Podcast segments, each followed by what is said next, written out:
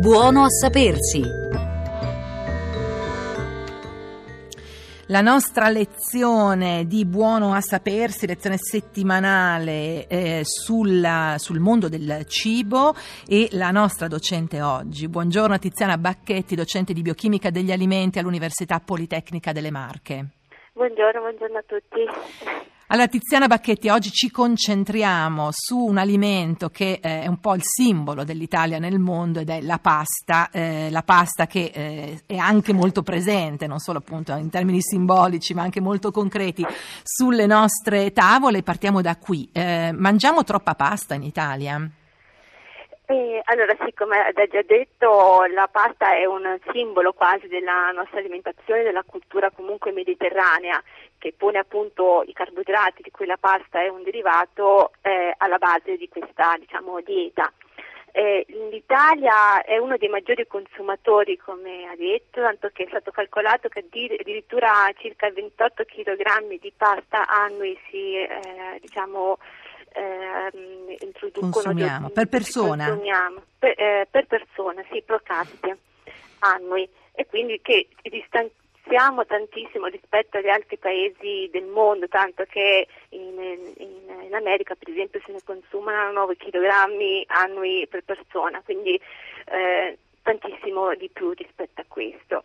Mm, dire se è troppa, eh, ma io non penso che sia questa un'opinione troppa, tant'è vero che eh, questo è dimostrato anche dal fatto che ehm, importanti agenzie, agenzie come l'Organizzazione Mondiale della, San- della, della Sanità e la FAO hanno raccomandato e hanno disteso anche divulgato un rapporto scientifico dove si puntualizzava proprio che eh, i carboidrati, di cui la pasta sono le principali mh, risorse, eh, devono essere consumati nell'arco della giornata, addirittura per un cinquanta per cento delle calorie totali.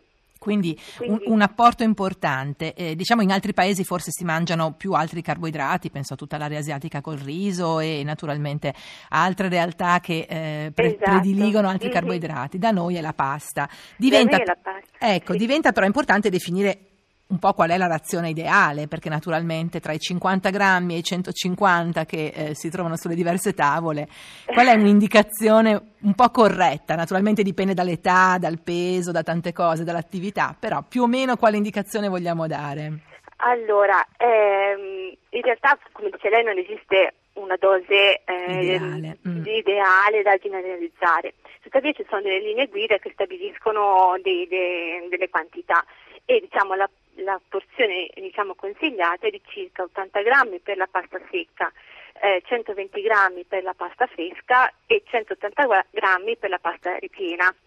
Eh, tutto questo naturalmente si considera pasta eh, diciamo come tale. Dopo ciò che eh, fa sì che il contributo della pasta all'interno della dieta diventi mode- modesto ed eccessivo è eh, dovuto prevalentemente al tipo di condimento. Ecco, quindi diciamo questo che è questo che che in qualche modo fa sì che una pasta possa essere, entrare in un ambito dietetico diciamo modesto oppure eccessivo. Eh, e questo per... è un punto importante, Tiziana Bacchetti, cioè eh, noi a volte diciamo abbiamo mangiato solo un piatto di pasta, ma il piatto di pasta può essere molto diverso, ma anche eh, a parità di quantità di pasta, vero? Sì, indipendentemente appunto dalla quantità di pasta e il tipo di condimento. Facciamo un esempio, eh, una pasta eh, tipo le penne all'arrabbiata, ottanta grammi, forniscono circa trecentocinquanta calorie. Se noi facciamo una pasta alla carbonara, naturalmente eh, le calorie quasi raddoppiano, quindi non solo le calorie ma anche i nutrienti che vengono poi apportati attraverso questo tipo di alimentazione. Possiamo dire che in linea di massima utilizzare dei vegetali a, a, a complemento della pasta, insomma verdure, sughi con pochi grassi è il modo migliore per rendere questo alimento più sano? Eh, certo, il fatto di eh, abbinare appunto eh, un piatto di pasta, magari condendolo con un po' di olio d'oliva extravergine e magari con le ver- una, verdure come diciamo condimento, fa sì che magari alla pasta possa anche rappresentare una, una soluzione come piatto unico, che poi magari può eh, diciamo apportare tutti quei nutrienti che sono necessari per una corretta alimentazione.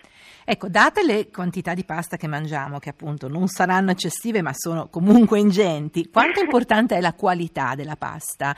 Intanto le, le faccio questa domanda e le aggiungo subito una curiosità. C'è differenza tra tutti, noi abbiamo tanti tipi di pasta in questi ultimi anni sul mercato, non c'è solo la pasta di grano duro ma c'è quella di kamut, di farro, di tante altre, diciamo ci sono molti, molte possibilità di scelta. Quanto è importante è scegliere la pasta giusta? Allora, eh, sì, adesso ci sono tantissimi tipi di pasta in commercio, appunto che abbiamo visto la dis- una distinzione fra pasta fresca, al- mh, pasta all'uovo e pasta ripiena.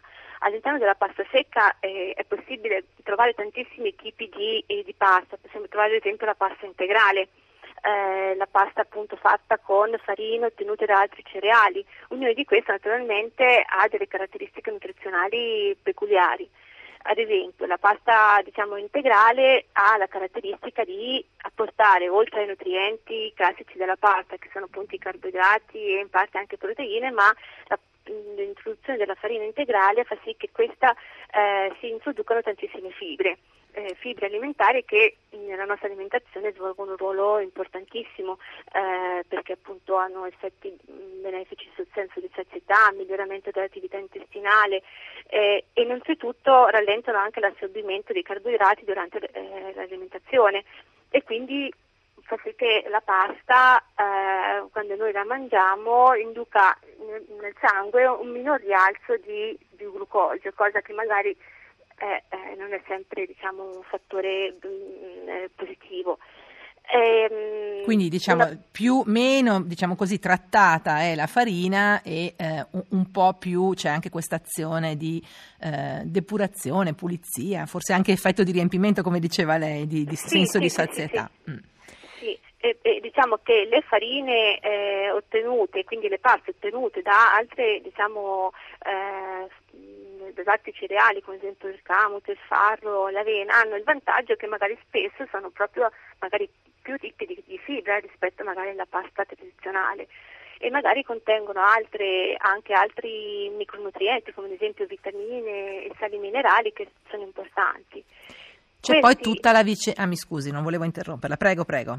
Ah no, poi dicevo che magari alcuni di questi cereali alternativi diciamo possono essere magari utilizzati anche da diciamo soggetti che magari la pasta di frumento non possono assumerla per motivazioni diciamo eh, di salute, per esempio mi riferisco a, ai soggetti che soffrono di, di celiachia. Di celiachia, era qui che volevo e... arrivare. Eh... Tiziana Bacchetti, stanno arrivando però anche degli sms, quindi darei la precedenza anche ai nostri ascoltatori. Sì. Mario ci chiede se la pasta integrale si può dare ai bambini e Toti ci dice la pasta e il pane sono la stessa cosa in termini di apporto di carboidrati giornalieri, si può non mangiare la pasta e sostituirla con il pane? Sono due domande diverse. Allora, la pasta integrale è adatta ai bambini? Ma sì, certamente la pasta integrale è adatta a tutti, diciamo, a tutti i soggetti, diciamo che un apporto giornaliero di fibra è diciamo, raccomandato sia nell'infanzia che diciamo, nell'età adulta e anche nei soggetti più anziani, quindi anche dare la pasta integrale ai bambini è diciamo, una, una, un approccio positivo eh, se questo bambino diciamo, è, non ha problemi di assorbimento o altri problemi magari diciamo, particolari. Ecco, poi c'era la, la possibilità di eh, sostituire pasta con il pane, sono equivalenti questi alimenti o sono molto diversi? Eh, eh, diciamo che la mh, pasta e, mh, diciamo, mh, sono abbastanza, diciamo dal punto di vista della composizione, abbastanza simili perché comunque sono costituiti entrambi da, eh, da carboidrati e acqua.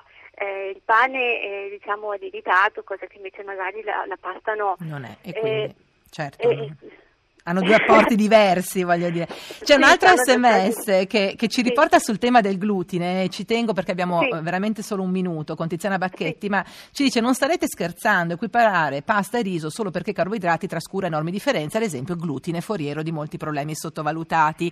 Abbiamo veramente un, un minuto con Tiziana Bacchetti, però sì. c'è una differenza effettivamente eh, importante relativa al glutine.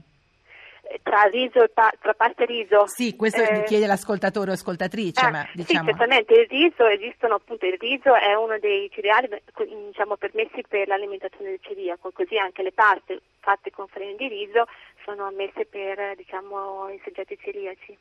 Ecco, però diciamo la, la valenza nutrizionale, ci chiede questo ascoltatore, è la stessa tra pasta e riso? La valenza nutrizionale, beh, ci sono delle caratteristiche diverse fra diciamo eh, il riso e, il, e la pasta, eh, in termini di, di, fito, di micronutrienti, che magari la pasta è più ricca magari di, eh, di alcuni minerali e diciamo alcune vitamine. L'apporto proteico fornito dalle, dalla, dalla pasta è maggiore rispetto a quello al riso, e anche la qualità dell'amido, che è uno dei maggiori costituenti, diciamo, è differente fra le due. Una domanda secca, abbiamo veramente dieci secondi, Tiziana Bacchetti, la pasta va cotta al dente o cotta un po' di più? Allora, la pasta deve essere cotta al punto giusto, nel senso che non deve essere né troppo al dente né troppo, né troppo cotta. E una quella. pasta diciamo eh, troppo cotta compromette poi anche la digeribilità, diciamo, in qualche modo della pasta. E quindi, quindi insomma, mano, mano all'orologio, attenzione a cucinarla al modo giusto. Grazie Tiziana Bacchetti, docente di biochimica degli alimenti all'Università Politecnica delle Marche, e eh, siamo giunti alla fine di questo. Questa puntata di Buono a Sapersi, l'appuntamento è per venerdì prossimo, così come l'appuntamento invece è per lunedì, per la prossima puntata di Radio tre Scienza. E ora il microfono al concerto del mattino. Una buona giornata a tutti da Elisabetta Tola.